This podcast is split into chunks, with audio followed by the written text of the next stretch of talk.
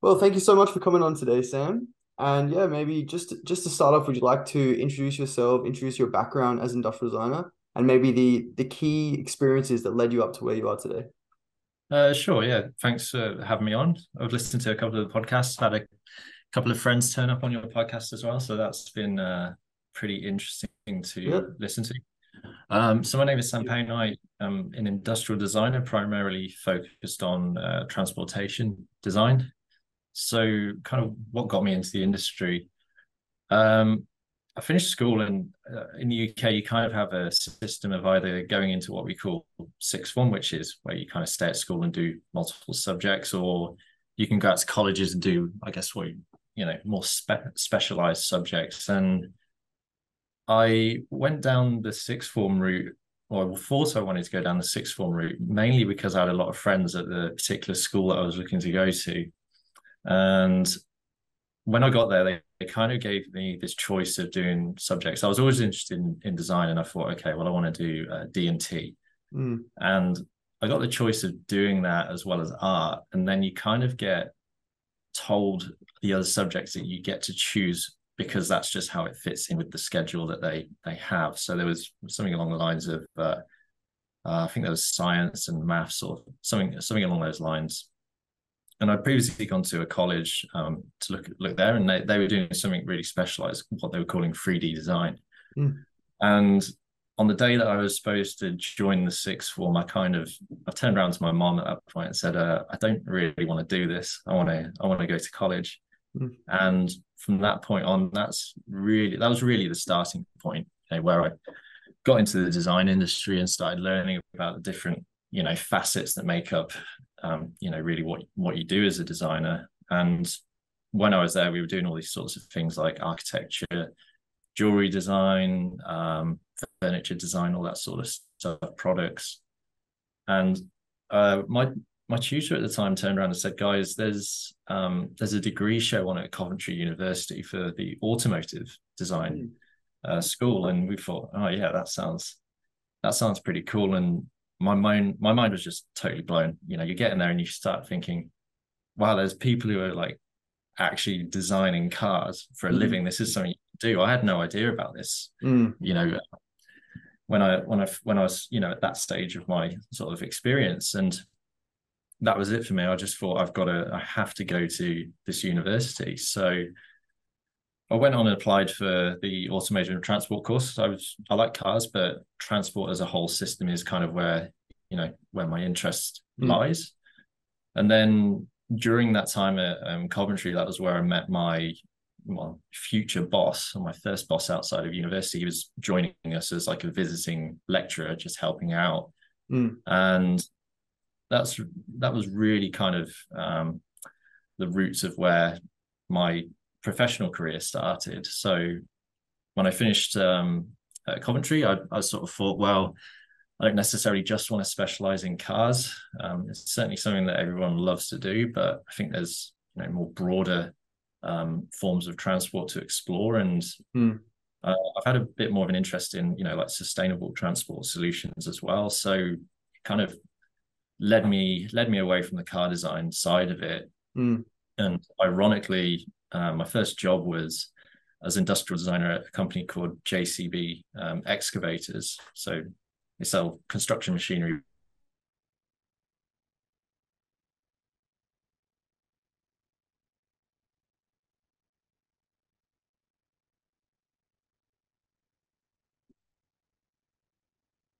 problem solving manufacturing liaising with you know various disciplines within the business marketing um, you know stakeholders chairmen all that sort of stuff.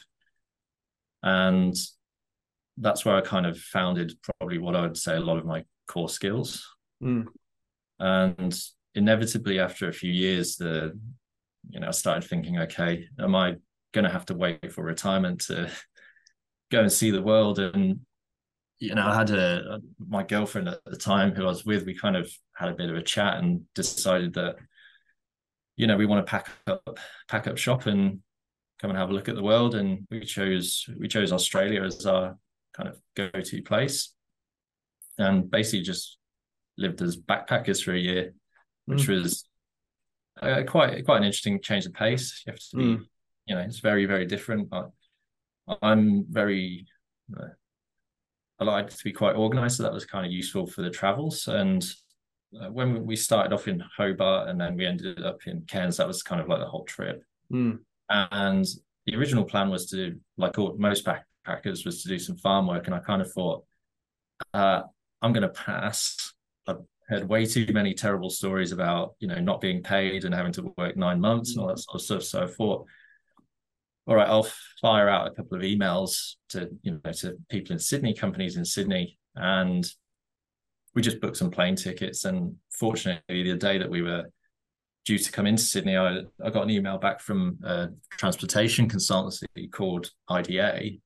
They said, "Oh, um, yeah, come in and have a chat." And I went in, had a chat, and funnily enough, they had someone else who was a backpacker working for them who was basically leaving the day that I arrived. So there was there was a job on yeah. offer that I did that for six months. So we were working across quite a quite a range of products. So anything from medical, uh, consumer products to uh, transport. So a lot of a lot of work in the rolling stock industry. And at that point, the my employer now, he he was a client and just took a bit of a shine to me. And when I inevitably, you know, you have conversations about sponsorship and so on and so forth, and that's always, um, yeah, it's quite a complex process to mm. go down. So we, nothing really came to fruition, and we went back to the UK, and I started looking around for um, another job. Uh, I went back to JCB to see, you know, what was going on there. Um, there was an I went to an interview with a company called David Gordon Design. They were mainly doing trains again. And then I went to for an interview at a company called Design Q. So they were doing a lot of uh, like business jets, um, aviation, cars, and all that sort of stuff, aircraft seats. And I had um, a few, you know, an offer from each one, and uh, inevitably, because I, I have a preference to try and, you know, try myself in as many industries as I can. Mm. I ended up going with Design Q, and that you know that was turned out to be a great choice. Um, I arrived at the job the first day, and I was working on a, a VTOL project for Airbus, and I thought, okay, well, this is this is pretty cool. Mm. Um, and then within a few weeks, I got a I got an email from my now employer to say, "Oh, I want you to come back to Sydney. I'm setting up a internal design team and that took about a year to you know come to fruition once you get through all the paperwork and i've been here for now uh, probably about probably about six years. Mm. uh, yeah. So it's been great. you've been on such a journey across countries back and forward. It's quite it's amazing. Yeah, yeah I, am not sure i'm keen on moving another time across the world. It's quite it's quite a trek but it's been yeah, I didn't think my career would ever allow me to do that. So that's hmm. definitely mm. a bonus. That's the flexibility about design, I suppose, is you can kind of work cross countries as like you, you don't even really need the language sometimes. As long as you've got that kind of design language, you can really you're you're quite flexible where you can work. Yeah. Yeah, absolutely. I think I think the pandemic actually enabled design a mm. lot more remotely. Um, you know, like we spent two years working from our own homes across across projects in China, America, and Europe, mm. and as we didn't really run into any hitches.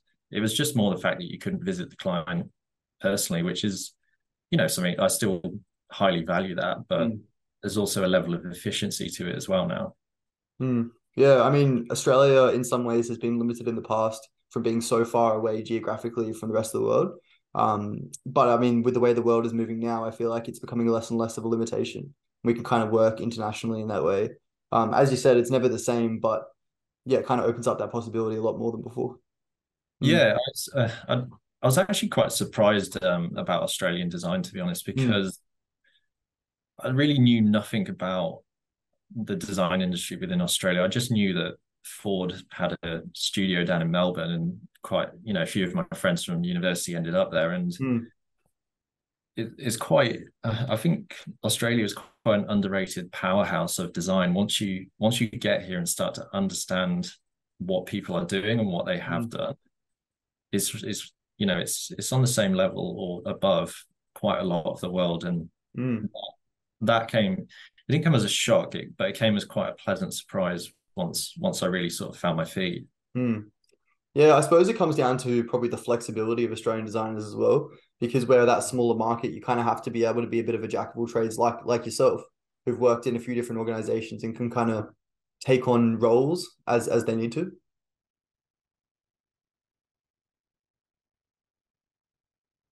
I think it's quite evident in some of the products that are being you know, developed inside Australia, especially for markets like the US, um, mm. China, for example even really to market into Australia as well. So it's I think the flexibility of Australian design is really what you know is really what the enabler is there. Mm, yeah, definitely. Um, yeah, well, you've moved you've moved on a few different fields, you know, from automotive design to somewhat classic industrial design. Um, and and I mean, I feel like with automotive designers, a lot of people say they're an automotive designer, but they mainly focus on cars, whereas you've really had that flexibility. Yeah. Um, what challenges do you think like from from my perspective, it seems almost like a unachievable task going from designing a train to designing a plane to designing a car. Um, you know, what is the challenges of kind of flipping between different modes of transport? Um, is there common design challenges, or is it quite different from mode to mode? Um, so in terms of transport, I mean, you you you kind of tend to look at it as um, like a collective. So they call it mass like mobility mm. as a service and that's one of the key things so like for example when we're talking about rolling stock design and you start talking about the passenger experience and you start honing down into that technical aspect of you know how are we going to design this train but mm.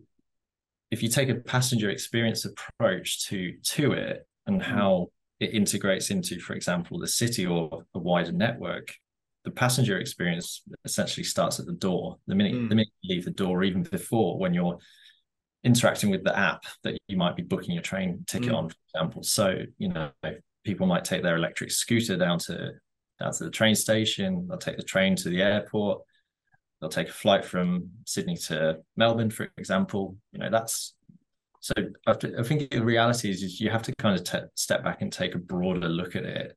Mm. it comes down to designing specific modes of transport. There's there's always quite prescriptive standards and methodologies that are, tend to be followed. So, mm. you know, tenders, bids, and gate processes in terms of the development. So there's not much, there's not really much difficulty in terms of transferring development skills, like how how a mobility system is developed. The mm. difficulty is in terms of learning the nuances of those spe- specific systems. So mm.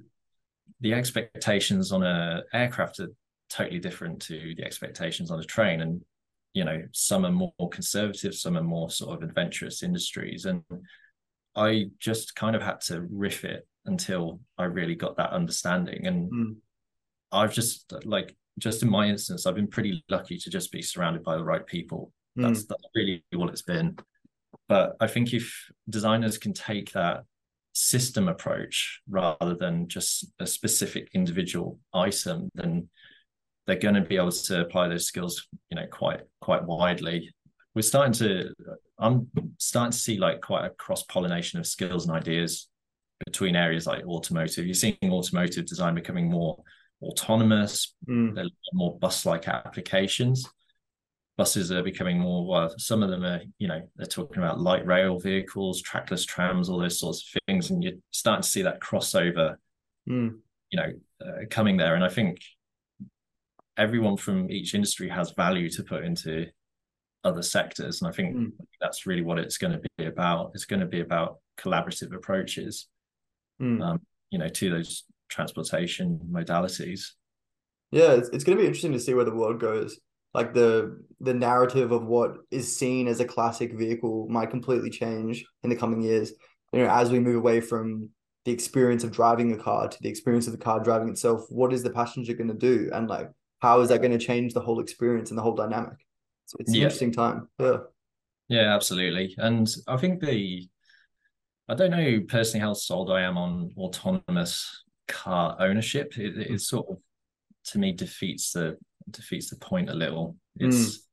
I'm either taking the journey like I either don't want to own the car and not have the expense, but I want private ride from A to B, mm. or I want to be able to just walk down to the station and get on a train and not have to worry about anything. Mm. It, there's a for me personally, there's like a it's a bit of a grey area at the moment in terms mm. of what these autonomous cars are trying to achieve. Yeah, yeah, I think it's going to be a really hard time going forward as well. As like, I mean, in Australia, we have a massive industry of people who are just passionate about cars and want to drive their car on the weekends. And you know, I mean, I'm a motorbike rider myself, but it's yeah. the same kind of deal. Um, it's going to be hard to convince people that they're not going to be able to drive their vehicle normally anymore.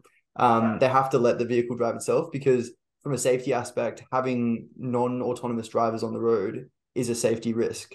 But at the same time, not having any control of the car is, you know, it takes away all the enjoyment out of driving. So it's yeah, hard exactly. level. Yeah. Exactly. I mean, I, I don't I don't own a car here because public transport for me is pretty pretty accessible. And mm. you know, we went back to the UK recently, and I, I got back into my old manual golf that's been souped up a little bit, and I was just right, you know, back when I was eighteen, just mm. really enjoying that hands-on driving experience. So for me, that's kind of where the good experiences lie. Mm. Um, if it goes to autonomous, I don't, you know, I don't know exactly how I feel about it just yet. Mm. But definitely, I think there's opportunities there, and I think mm. this is why we're seeing a shift in how a lot of the um, automotive OEMs are starting to, you know, start to think a little bit broader in terms of capacity, car sharing, and all that sort of stuff. Yeah, yeah. I mean, I I drove through Sydney um a week ago, and I can say that I would not want to be doing it again. so I feel like I feel like definitely in a city, it makes a lot of sense to have autonomous vehicles or at least really good public transport. Yeah, I mean, people are stressed enough, aren't they? You, yeah. you ever get to the center of Sydney, it's just it's it's too much of a high stress environment to want yeah. to add another layer on top of that. Really, so mm. that's that's really where I would stand on it. I just want outside of I just want the easy life to mm. to happen. Yeah. Yeah, no, it's definitely an interesting space being in and um would do you think you like have you explored other areas of industrial design um in your past and you know have you found your passion for this field or would you be interested in moving into something else like that in the future? No, I'm I've always been I mean this is kind of why I've stayed with where I am at the moment is mm. like whilst we are primarily a transportation consultancy. We've done a lot of work in various areas. It's uh, uh, our our managing director is pretty open to ideas and not someone who will say no, you you can't do that. That's we just do trains and that's our bread and butter. Mm. Um, we've done projects along the lines of furniture, for example. Um, we've done consumer products. We're doing a range of bike parts at the moment. Uh, on the face value, really what we market ourselves at is is basically mobility. Mm. So I'm, I'm, quite lucky that I do get to do all aspects in house. Um, mm. Basically, it's always a case of as long as we're leveraging our internal expertise, then whatever sector that applies to, we're quite happy to, you know, to explore. So, mm. I, I, I even the other day, you know, I was happily just sketching away at furniture design and that's I, I enjoy it it's it you know you get that transferable skill from designing like a passenger you know a passenger seat for an airplane through to you know a piece of furniture that someone might have in their house hmm. form changes but you know the, the sort of core principles of comfort look ergonomics sustainability how is it made what what materials are you using they're, they're, they're completely transferable hmm. yeah definitely you mentioned sustainability. How does sustainability play a role in in the organization you're currently working in?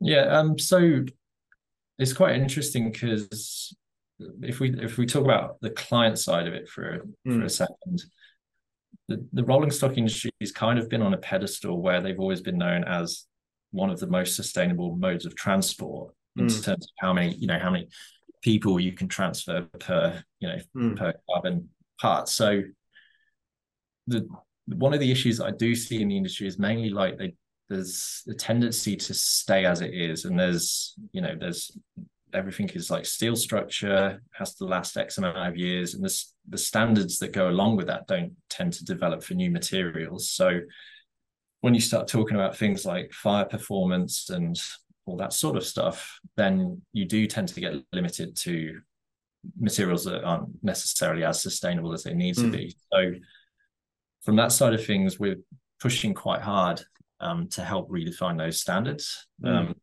To work with suppliers to find materials that do meet that that compliance as well, so that we can use something in, that is you know a lot more sustainable.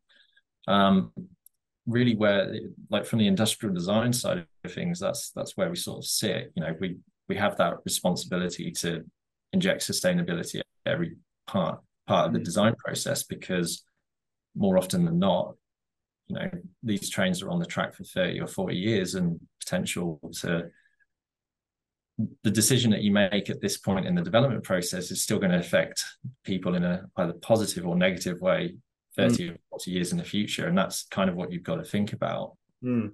from the engineering aspects we're quite heavy into composites so in terms of lightweight engineering mm.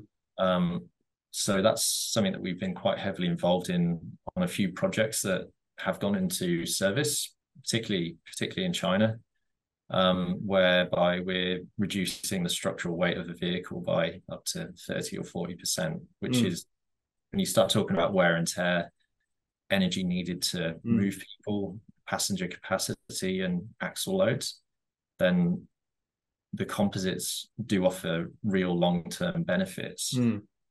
The issues that you tend to run into with transportation, especially mass transportation, is basically price. Mm. And as a lot of these projects are kind of influenced by which government is in at which time, then the fund, you know, that there doesn't seem to be too much of a thought process of long-term cost benefit versus mm. short-term upfront, you know, um, costs. And that's that's kind of where it's a bit interesting in trying to convince people that things need to be lighter, they need to be engineered better. Mm. You need to look at additive manufacturing, for example, in terms of printing parts on demand, shorten the supply chain, all that sort of stuff that kind of helps reduce your carbon footprint on the project. Mm. Yeah, I suppose it's hard to balance as well because a lot of the time trains in Australia or anywhere will be adopted for, you know, 20, 30, like even I've seen trains on the road that look like on the tracks that look like they're from the 1970s or older. Um, yeah. where I'm from in Brisbane. And like when you're building something that's going to be in function for that long, sometimes you know using less sustainable materials that are going to be better for durability is sometimes a balance that's worth making. Um, because you know, like you can you could you could choose a sustainable option, but will it last you know that much time? That's the that's the struggle, and we don't know sometimes as well. So. Yeah, it's um it's an interesting one as well. Like because really the real realistically with these composites, they kind of eliminate the we're going a bit engineering here, here, but they tend to eliminate fatigue cracking. So in theory, they could last forever. Mm. They're repairable. Whereas um, with the steel structures, there tend to be you know a cycle of repair, repair mm. and maintenance, which is not only costly, but does it does that really need to happen? So that's why we're we're particularly interested in exploring new materials and what we're lobbying for at the moment is an update to basically the standards and the procurement mm. processes to enable people to innovate mm. in what I would probably call a reasonably conservative industry. Mm. What type of composite materials do you use? Like, are they derived from natural material or something?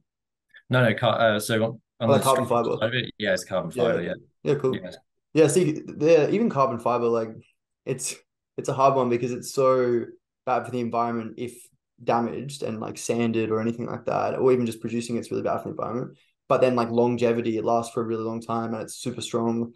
This is the thing with sustainability is like it's always a balance and it's always hard to say something is 100% sustainable or like this is the best decision for sustainability as it's hard yeah. to weigh it all up. Yeah. Yeah, exactly. And, you know, this is like what we're sort of doing at the moment is we're looking into a few partnerships with other design consultancies. So I've got um, some colleagues in the UK that we're looking to work with, with particularly pertaining to um, sustainability in aviation and rolling stock. And what they bring to the table is more sustainability on the you know the materials side of it so interior plastics mm. fabrics and all that side of it what we put on the table is really the optimization of mm. structural design and composites so you know, composites have been around in the aviation industry for a very long time and the rolling stock industry i'd say is due due to catch up hopefully at some point but there is there's a reason for all of it and if it means that there's less traction wear or less energy needed, mm. less infrastructure needed, you know, that's that's a benefit, mm. potentially benefit in my opinion. Yeah, definitely. In your in your current role, you're moving on from the traditional role as an industrial designer into a more um, management level as a designer. Um, how do you how did you find that move, and how has that really changed the way you you look at design as a whole? Um, I actually, I'll be honest with you, I found it quite difficult because I was basically the first and first industrial design employee in the company. So there wasn't really, in terms of design management, there wasn't much guidance. I've mm. kind of like I landed, I landed in Sydney, and then within, I think a week, I was off to China to meet meet our colleagues on a project for a high speed train, and you know, you sort of land and you go, oh my god, like what the what the hell have I done? I have no idea what I'm doing. And it's it's kind of just trial. For me, it's been trial by fire. Mm. Um, but then also, I guess a lot of self-reflection and not self-criticism, but just looking for areas where, okay, is that is that a really efficient way of doing it? Is that not? Um, but as I've kind of grown into the role, I've kind of I've become more interested in the business of design the, the design process is something in and of itself, but there, you know, behind that, there's always a business that needs to make money and feed its employees and mm. keep its clients happy. And, you know, that's how people like yourself and I keep our, you know, keep our jobs. And I think it was, there was, you know, just to reference another podcast, there was um, an interview with um, Gerald Kiska, and I think it was uh, Crown and Filters and the way he talks about the business of design really you know really resounded with me and that's where i you know i sort of thought okay there's there's a different way of thinking about this rather than just sitting there and doing the design work mm. Uh, i'm quite lucky that i do get to do both we're not we're a pretty small team so it's not like i'm managing 50 people and you know that's all i do is excel spreadsheets and presentations so mm. i still do get to be involved in a lot of the day-to-day design work, pen to paper, CAD, visualization. Mm. So, you know, that's what keeps me keeps me here and keeps me happy. Mm, yeah, definitely. Well, I mean, the design process, I feel like you can apply it to a lot of different roles. You could definitely apply it to even a management sense. Um, you know, using that process within the organization and organizing all the clients and things like that.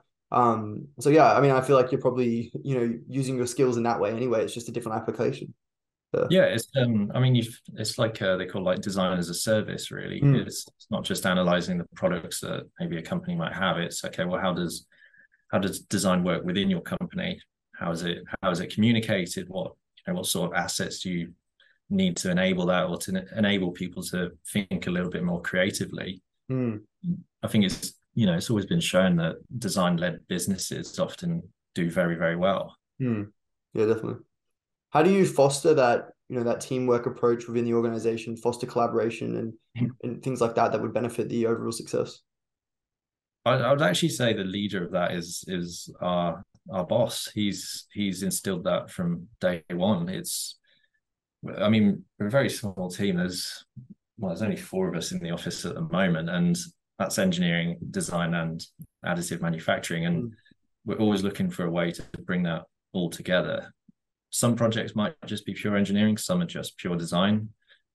You know you do get the odd you know the odd project coming where everything is needed. So and just just asking questions like i i probably constantly annoy my engineering colleagues and by asking them you know really stupid questions about you know how can i do this? What if i do it this way? Could i print this this way? Would, would this work? And mm. try and you know sometimes trying to offer my input on an engineering issue and mm. you know just from a different perspective. And that's kind of you know that's when the sort of guard goes down and egos are lost and you kind of just know that you're all working collectively to just better each other Mm. Yeah, definitely. I mean, it's really important to foster those relationships as well. Even in my current role now, I work with a lot of people in the manufacturing floor and just like building yeah. up that relationship. So when something goes wrong or when you just don't know something about the their processes, you can just ask them and you know keep that relationship building. It's very important. Yeah, absolutely. And I think it's just be it's just about being curious, really. Mm. It's you know, no one knows everything, and there's always there's always value to someone else's opinion or expertise, and there might be you know little snippet within whatever they say to you that you know really changes the way you think or mm. you go okay i know i can i can use that to add value somewhere else and it's just um it's just really about being open-minded i think that's that's really you know that's to me that's kind of like actually a core skill of our industry mm. to to be open-minded and don't always assume that we know everything mm. and to ask questions constantly because we need to you know challenge challenge the norms or gain understanding, you know, in other areas that we may not, you know, have that sort of expertise. Mm, yeah, definitely. Um, how have you, how have you kind of focused uh, your your personal detail orientated approach to design? Like, is is that is detail is being detail oriented orientated something important that you see as important in your role, or is it something that you believe that all designers don't necessarily need to have? Uh, I think detail orientation is certainly important. I think it depends on where in the sort of development process you might be used. If you're, you know, if you're working in like a really large consultancy and you're doing sort of like initial concept design, you definitely have to have an understanding of the details that, you know, to maybe enable your colleagues further down the line to, you know, bring this product to fruition. Mm. I think the detail side of it came from the work that I did at JCB because mm we were like when, when I joined, there was there was this massive um, overhaul of the products for what they were calling. I think it was tier, if I remember, tier four interim. So it was like an emissions regulation, and everything had to be redesigned. You know, you're talking hundreds of products. So that was the big opportunity to redo the brand in terms of the you know the physical language of the brand, um, but also you know we had to get directly involved pretty quickly with manufacturing and engineering. It's it was mm. absolutely nece- necessary to do that. So you you inevitably end up in those details discussions almost almost straight away. Even you know even though i was still learning i you know i had a basic knowledge of alias at that point and mm. you know all that sort of thing but it was yeah it was really led by my more influenced by my boss at that point. And when we when the, there was four of us who joined JCB all at the same time for Coventry, and you were just assigned a product range to develop, and you just live and breathe that till till it's all signed off. It's gone through the gate process. The you know the prototypes are up in the quarry, and they're they're putting the hours into basically test it.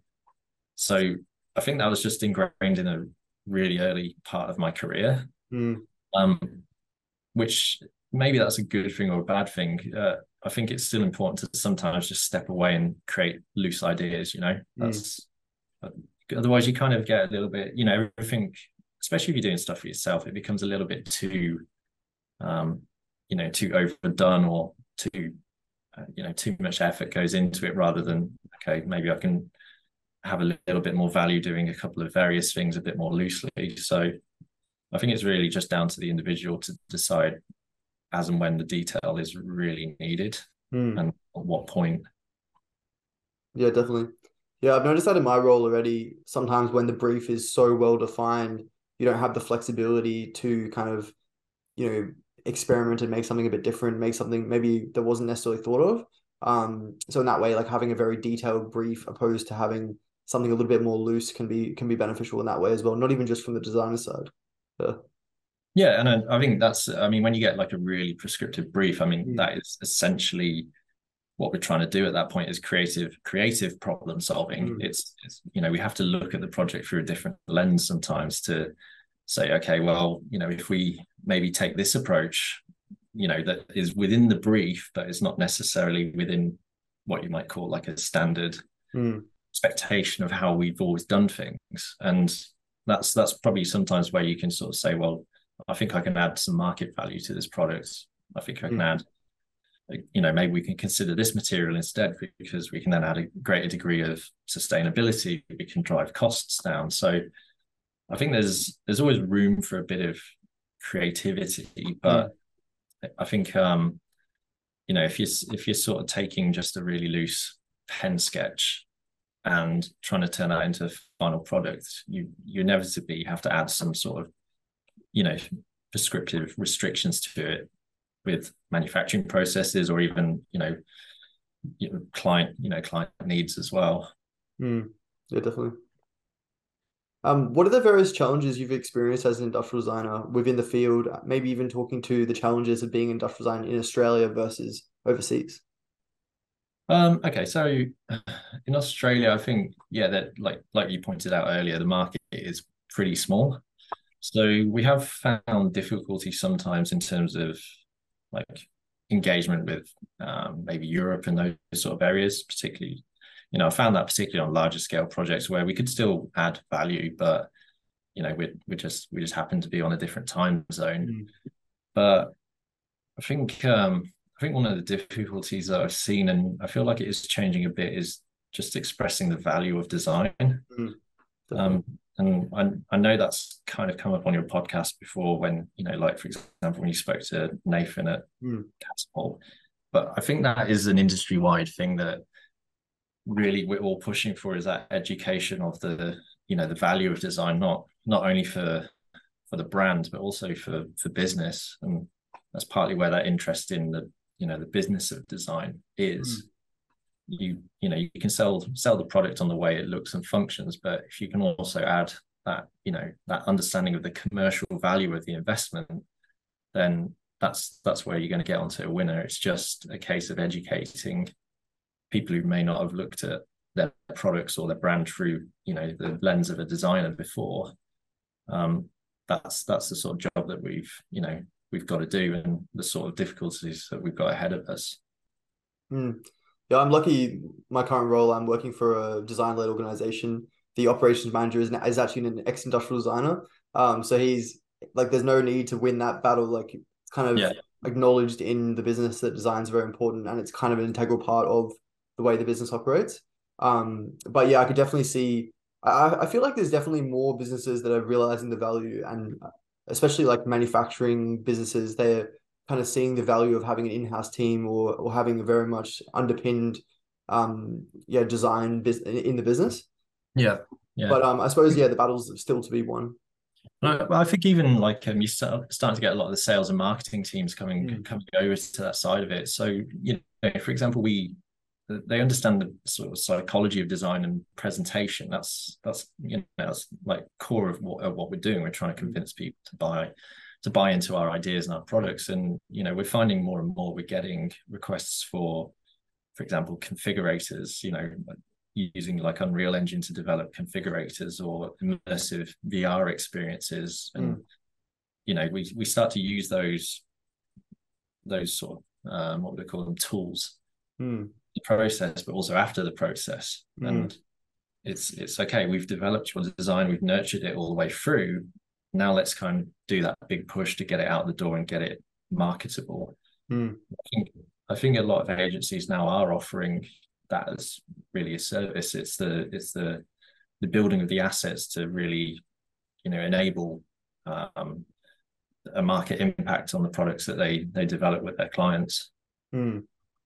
Yeah, you mentioned VR. VR is probably the most applicable to your industry, uh, the way I mm. see it anyway um, I did a my final assignment at uni was designing a motorbike, and yeah, yeah. So well, I did I did other stuff as well, but that was like yeah part of the design. And I found just sitting in VR over the motorbike so amazing, like being able to really experience how it looks to scale. Um, and I can just imagine designing a train would be the same, like being inside the train, seeing how the user would interact with the seats. Have you, yeah. has, you, has the business had experience with with those kind of processes? Yeah, yeah, absolutely. So we we do use VR a lot. Um, it's we tend to use it at um, maybe strategic points within a project because there's often quite a lot of work to get stuff into the headset, get it optimized. So it'll either be early on where we might do, you know, quite a low fidelity um, design review. So you're not really looking at the materials and the finishes and mm. you know, getting all the bump maps to work perfectly. But we're looking at maybe the overall train layout and you know taking someone through that journey from front to back. Hmm. But we also use it a lot in development of areas like the drivers cabs, for example. You know, these these guys have quite a big input on and say in terms of the space that they operate in. Hmm. And instead of spending, you know, tens of thousands or even hundreds of thousands of dollars building high fidelity mock-ups, it's it's really about right, let's get a wooden buck in place. Let's get these guys in and get them to see how, you know, see what they feel about the layout and the Hmm. sight lines and all that sort of stuff. Um, that's where it definitely adds value early on. And then when you start to get to the sales and marketing side of it, we do find there's more of a tend, like there's a shift towards more like refined animations or Hmm. quite highly, highly refined virtual reality experiences. Hmm. It's, it's quite interesting though, because we're now like with this recent integration of like Google API into Hmm. into Unreal, you can basically import any part of the world into Unreal and just draw up your draw up your train track and bang the the trains in situ. And it's, it's yeah, it's pretty it's pretty awesome technology that we're exploring at the moment. Yeah. Yeah, it's definitely interesting to see where VR goes. I, I think as far as industrial design from a, from a small product standpoint, it might be limited long term, but you know, from a from designing a train application, like I just think it's I don't see any any place where it could be more applicable. And um, you know, to really feel like you're immersed in that. And I was also thinking it's interesting how you mentioned that you brought the um the drivers of the train into into and be immersed in it. I feel like that's a perfect Yeah. way to understand the needs of the user. And I mean, Yeah. Yeah. it's it's interesting that the organization took that approach in design. Well, you- I think there's there's you know there's a little bit of sort of um, psychology as well to it because these guys want to be engaged early on, Mm. and you know if you bring them in in an early stage of the process, then it's a lot easier to all work together rather than having that standoff where the design's sort of semi-finalized. Okay, now we need the input where which is kind of what I've seen before Mm. and like uh, you know a good example would be probably at JCB where there was a, a lot of product and engineering development and then you get you know all the all the test test drivers in later mm. on and they're like no no no throw it out. It's it's all crap. We're not you know we're not using this. This doesn't work. This isn't how we use it. Whereas you know from an engineering and design standpoint they were thinking okay this is this is where this logically fits. This is where this logically goes. And the big shift that I noticed at JCB was when we brought in in-house ergonomists who Mm. were engaging with them really, really early on to understand exactly, you know, what are the functions, where does this need to be. Mm. You start building those low fidelity mock-ups, you know, with magnets and stuff for them to move things around. And the end the end result is always a better product. Mm. Engaging with people early on through whatever means necessary, whether it is mock-ups or VR, is just to me critically important. Mm. It, you wouldn't you wouldn't develop a consumer product without talking to the market beforehand. And for these larger transportation projects, that's you've got to get everyone involved early. Mm. Yeah, definitely. Yeah, um, I was watching this video the other day about trains. Actually, it's quite interesting about the design of trains early on, and they were talking about how trains were originally designed to look fast, um, before they were designed to be aerodynamic, which is quite interesting. So they didn't know that, um, you know, having an aggressive, pointy-looking train was actually better for for aerodynamics, and they Yeah. kind of just made it look like that because they thought it looked faster. Um, and then it kind of bled onto that.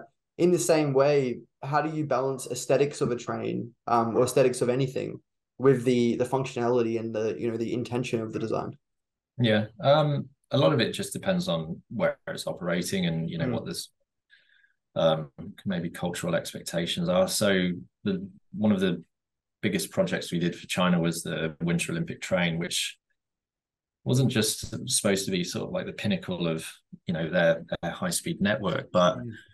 they originally I think we started with a nine meter front end, and you know you have a quite a specific aerodynamic coefficiency that you kind of want to hit, and a lot of people were you know doing various designs, and the aerodynamic coefficiency wasn't coming back so good, and then you know someone further on goes, oh, it'd look good if it has 11 meters on the front end, which you know totally changes a lot of the requirements that we have to work around the you know the Mm. crash area driver sightlines and all that sort of stuff. But the design the design that we did was pretty adaptable to that change, and it was just a case of keep it simple, uh, keep it logical, and that's where we utilized our you know our engineering team because we just mm. have the aerodynamic software mm. be able to do that. So we just kind of eliminated a lot of the guesswork um, up front, and then we know what we you know we knew what we could achieve pretty quickly.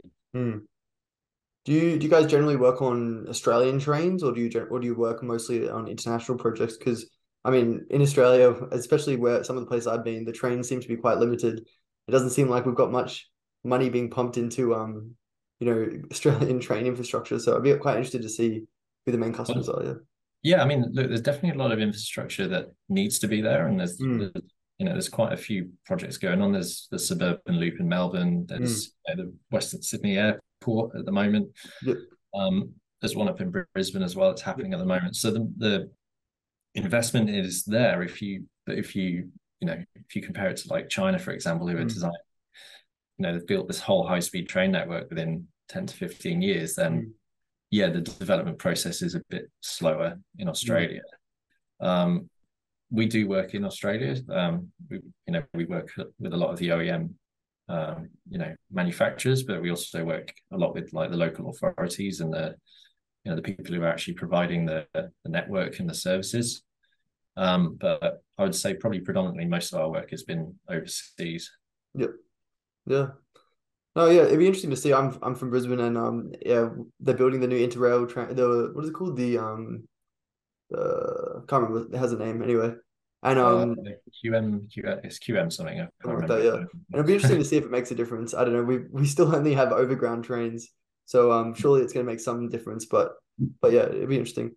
Um, how do you see the space of of train design and you know automotive design in general um, evolving in the coming years? We already mentioned autonomy. Any any other changes you see as being really integral to the future? Um, I think what I'm definitely seeing in terms of the rolling stock industry is multimodal spaces. So people are kind of trying to use their time a bit differently um, on the trains, and that's really what I expect will.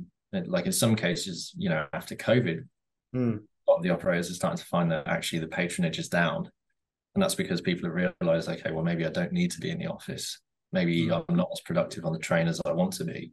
Mm. And I'm definitely seeing a lot of development um, in terms of these, you know, modular passenger spaces or multifunctional multifunctional spaces, um, particularly on like the longer, you know, like the longer journeys mm. as well. That seems that seems to be a, a, very key theme, and for the operator, that ability to sort of refit a train for specific purposes quickly is something that I'm seeing a lot of.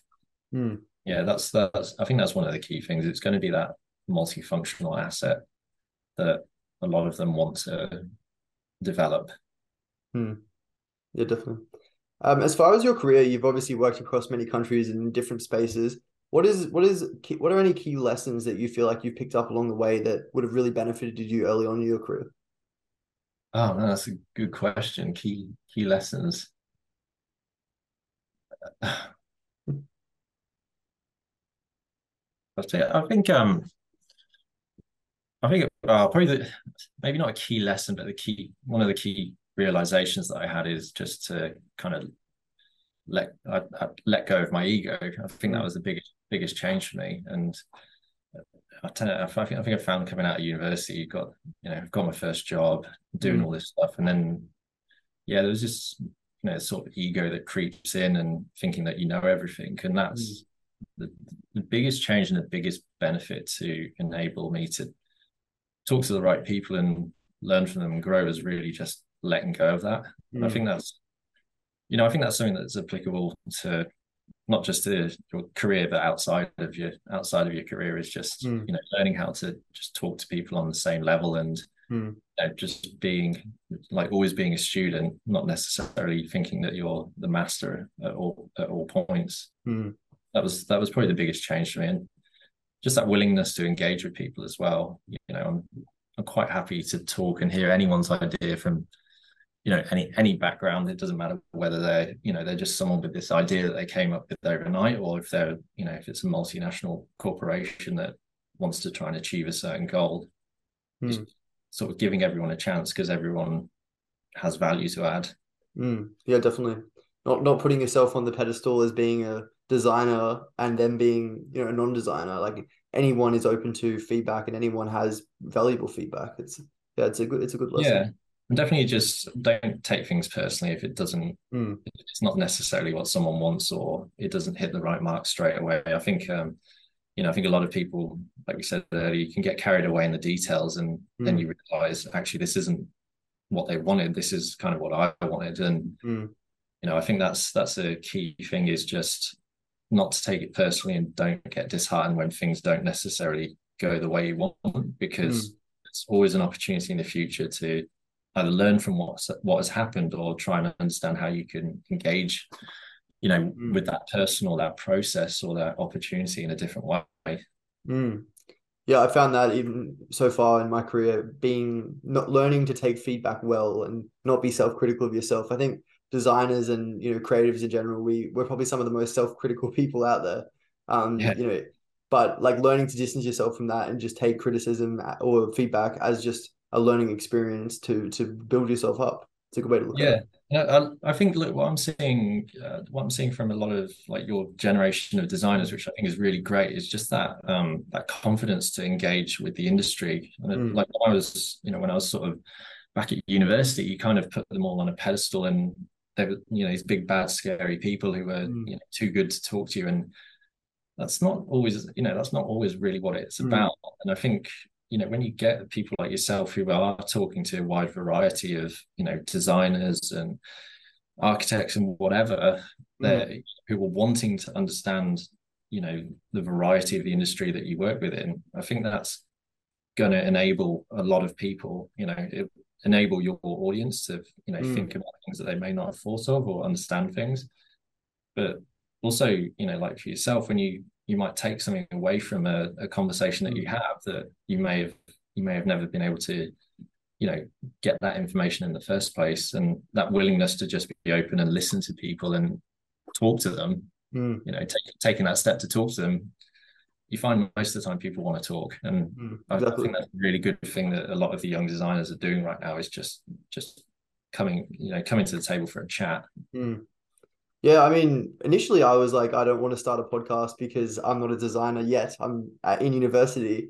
Um, you know, do I have the credibility to to start a podcast? But at the same time, you know, just just willing to chat to people and talk to them, I feel like is all you really need. And you know, I'd recommend anyone to start their own podcast or you know make some sort of social media or YouTube channel, whatever. Because it's yeah, yeah, yeah. Absolutely, it's a, well, it's a community, isn't it? It's mm. you know, all right agencies are in some way competitive to each other, but that mm. doesn't mean that designers as individuals or groups are you know competitive. It's it's mm. a community that you can either choose to engage with or you can choose not to. And I think that's mm. you know what I what I'm starting to see is most people want to engage, and that's I think that's a really good thing. It's mm. not just going to benefit people's personal growth, but it you know it benefits the clients that we end up you know we end up gaining. Mm. Yeah, well, I mean, from my personal experience, I've found that nearly 100% of people I've spoken to are willing to come on the podcast. And, you know, even from day one, when I first started off, um, one of the first people I had on was a pretty famous international designer. And realistically, they had no reason to come on from any sort of promotional reason. You know, I, I wasn't really offering them anything, but they were just willing to come on because they're passionate about what they do. And like that's that's the benefit of our field. People aren't that necessarily there for money a lot of the time they're there because they they really enjoy what they do and then money is just an extra. Yeah no exactly and i think that's it you know there's like all right we need we all need to put food on the table mm. and keep a roof over, over our heads but I don't think you know if you wanted to just look at money then you'd probably go into a different industry right? Yeah. Um yeah maybe just to to you know finish on some interesting topics um you've you've developed a lot over your career. Um, have you have you taken on many um, younger designers, you know, graduates and things like that um, along the way? And like, how would you give advice to, to people in that position? You know, my colleagues um, from university, how can they make that first break into their career um, and you know get a role that that's going to fulfill them? Yeah. Okay. Um, so yeah, in terms of uh, I guess you know fostering younger younger designers, mm. um, that is yeah, I've had yeah quite a bit of experience doing that. Um, we took on a lot of um, uh, internships at JCB, so that was probably my first opportunity to bring someone onto the team. And you know, during that time, he actually developed quite a unique position for himself in terms of the visualization, and mm. he then stayed on at JCB to do that because he was just he was just really bloody good at it, mm. and he's moved on to Jag Land Rover now. So that's you know that's kind of awesome to see. Mm. Um, so and then the, yeah, I had the same same thing at Design Q. So when we were there, there's a couple of you know there was a intern at that point from Coventry Uni, and you know he's become you know a good good mate of mine, and now uh, where is where is he now? I think he's at Aston Martin doing that mm-hmm. side of things. So um, I would I would like to get that sort of thing happening at Fordyno definitely. Mm. Um, it's something that we haven't done yet, and I I really you know I kind of get to the point in your career where you kind of like, well, I kind of want to give something back. Mm. Not, I don't want to just sit doing the day to day stuff. I want to enable someone else to continue mm. making those advances in in our industry. So that's definitely something that I really want to implement in you know in the studio that we're currently in. Mm. But I I think my advice in terms of young designers would be just don't be afraid to ask for feedback and mm. you know just approach people. 90% of the people will be more than willing to look over your portfolio or consider you coming in for an internship or even a job, even if it's not advertised. You've just got to ask and mm. you know have that confidence to do it. You know, it, it never it doesn't come across as arrogance if you're asking. It's it's it's really a case of you know like we went back to the curiosity and mm.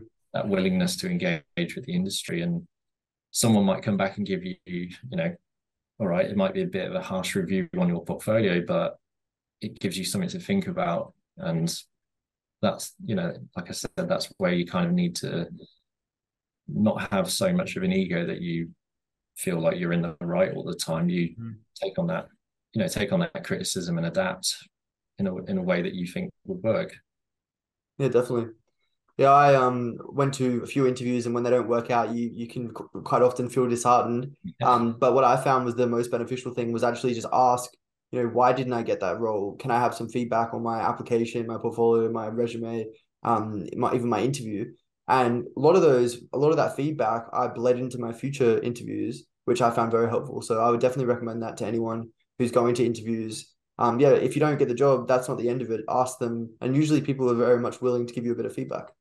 Yeah, of course. And you know, that's kind of life. Like you are going to get rejections and it's just a case of like, you know, how how are you going to move it on from there at that point? You know, maybe maybe that just wasn't meant to be on that day. Maybe it leads to better things. That's we just don't know. And there's no point being caught up in it and being resentful about maybe not getting the ideal position that you want. And who knows where it will lead. It's that's that's what it's all about. yeah, yeah that's great. Um, you've mentioned VR. How do you see AI affecting the you know the future of transportation and the future of your role as a as a design manager? Yeah, that's it. It's a bit of a hot topic at the moment, really, isn't it? It's um, I can I can definitely see value in it, and we like we've been playing around with it a bit in house. Mm. Um, I'm not totally convinced it's there at the moment, but I think in terms of maybe like idea generation, okay, there's there's definitely something there. Mm.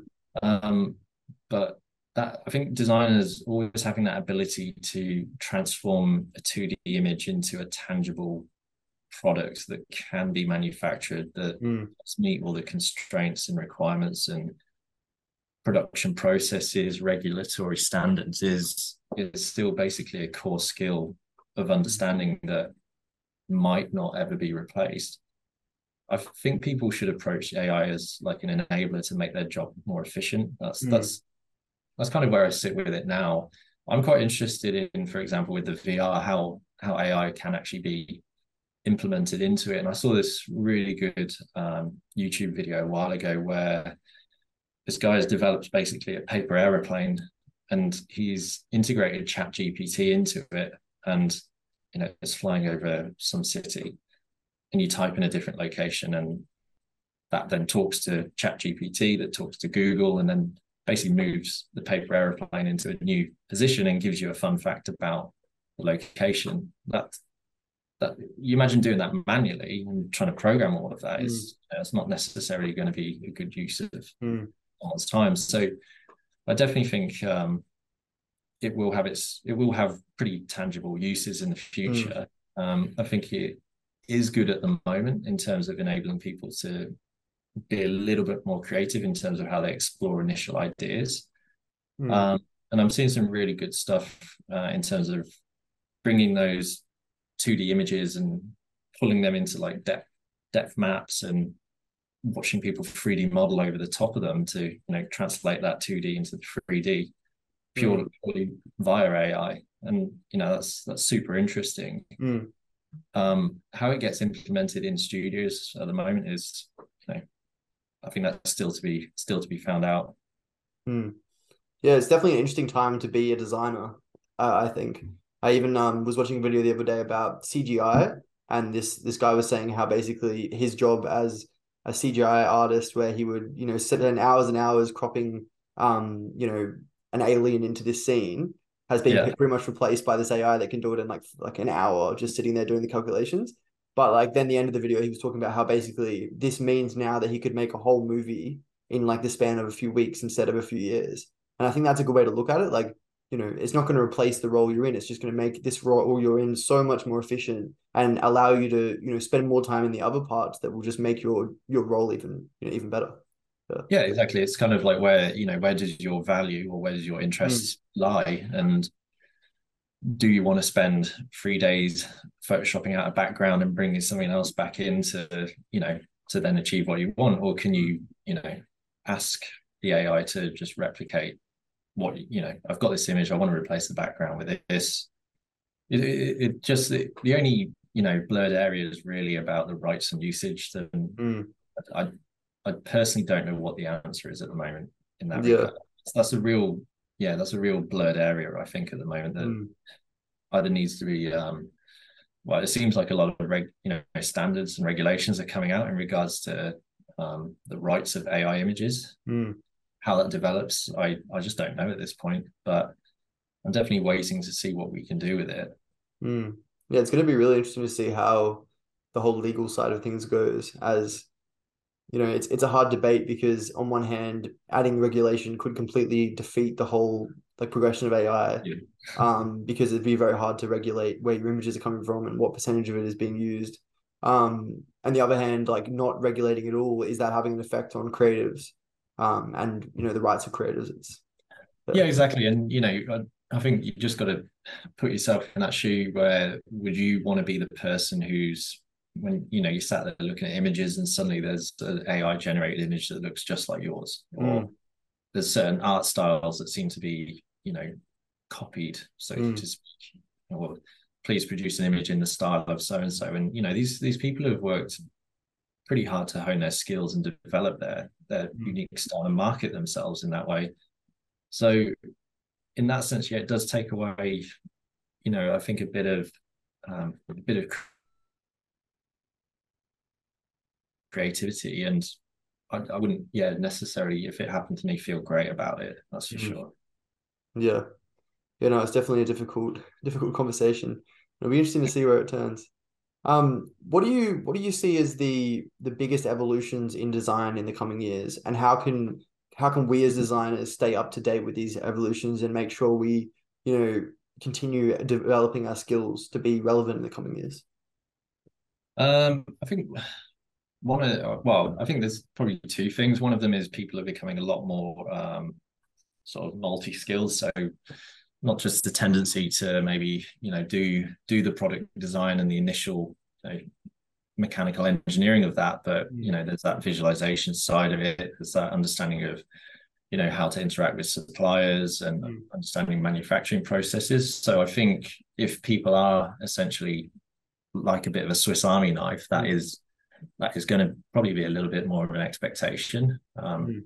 mm. certainly what we try and do here is you know we're a very multifunctional team um, whereas like when i graduated you tend to have okay that guy just does cad that guy just does mm. sketch so i definitely see there's like a blurred boundary but you know the boundaries are starting to blur between those those sort of areas of product development um, i think the other thing as well and, and the expectation from a lot of the client side of it is that understanding of you know sustainable sustainable um, design practices but also mm. materials fabrics and processes i think that's going to be the biggest you know the biggest advantage is really understanding how to how to leverage an understanding of you know that sustainable design as a practice mm.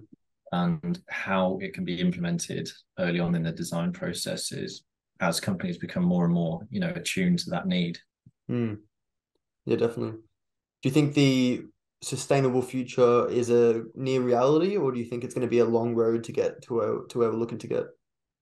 Um, I think the interest is definitely there. I mean, personally, I'd like to see it, you know, instilled now mm. as, as, possible. But like, I think it's, I think it's almost mandatory for the, you know, it is mandatory in my mm. eyes for designers to you know understand the effects of the products that they're designing not mm. just right now for the client but later on in life where at end of life you know when that product's being disassembled or you know pulled apart and I'd, I'd, like you know the turning point for me is basically when I, when I had my daughter and I thought well I need to I need, I need to design you know to leave the world in a in a better place mm.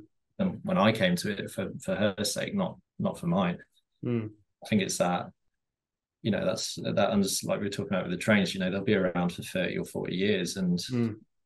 may or may or may not live outlive, you know, where I am at the moment. And it's it's understanding that long long term impact and how can we accelerate, you know, how can, how can we pull that pull that back to a point where you know we are working in a more sustainable way and that's mm. i think that's why you kind of have to fight your corner for it as well mm.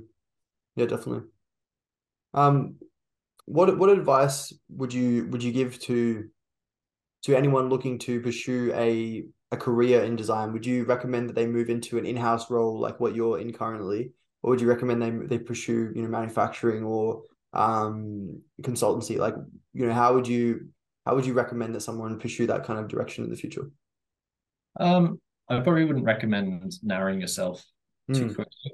I think um, gaining that experience, not just in you know like a large corporation or a small manufacturer, it, I, I, think you just don't limit yourself too early on in, mm. in, hmm. your career. Just try and gain that experience, and if you feel like you have an interest in a certain area, then just mm. do it. It's you know it's not really you know when you come out of university at what 21 22 you, you, your career is not exactly defined to that point really is mm. it and I would suggest just follow what follow what you want to do. If it doesn't work out, then there's always you know there's always other companies out there that are doing good things. Mm.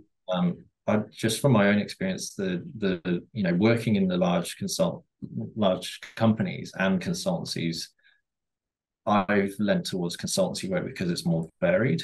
Mm.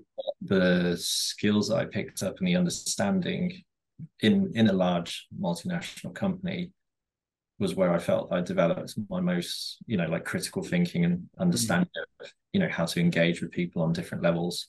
Mm. there's there's benefits to all of it. Yeah. I suppose that's the benefit of being an industrial designer or being in the design field is just it's so broad. You can really yeah. you could be designing a train in, in one role, in the next role you could be designing furniture, you know. And and having that flexibility is is what keeps the job so amazing. Mm. Yeah, I, I can agree more, and I think that's what keeps us um, interested as well. Like there's, like I said, there's always something to learn from other sectors and other mm. Other areas of design, whether you know whether it's medical device design, consumer products, mm. aviation, cars. As you know, if you can kind of cross pollinate those skill sets and understanding, then you know you're gonna you're gonna put yourself ahead of the competition in terms of finding a job and finding mm. something you you know really really enjoy. Mm. Yeah, definitely. Well, yeah. Well, thank you so much for coming on today, Sam. And it's been really nice to get your perspective and you know learn more about your your long career across multiple countries. And yeah, thank you so much. Yeah, thank you, and yeah, keep up. I'll keep up with the podcasting as well because I'll definitely be listening to the future episodes and um, keep in touch. If yeah. you're ever, you know, if you're ever down in Sydney, I'll get you get you to come in and have a look around. Yeah, sounds good. Yeah, Thanks, cool. mate. Have a good one. All right, cheers for that.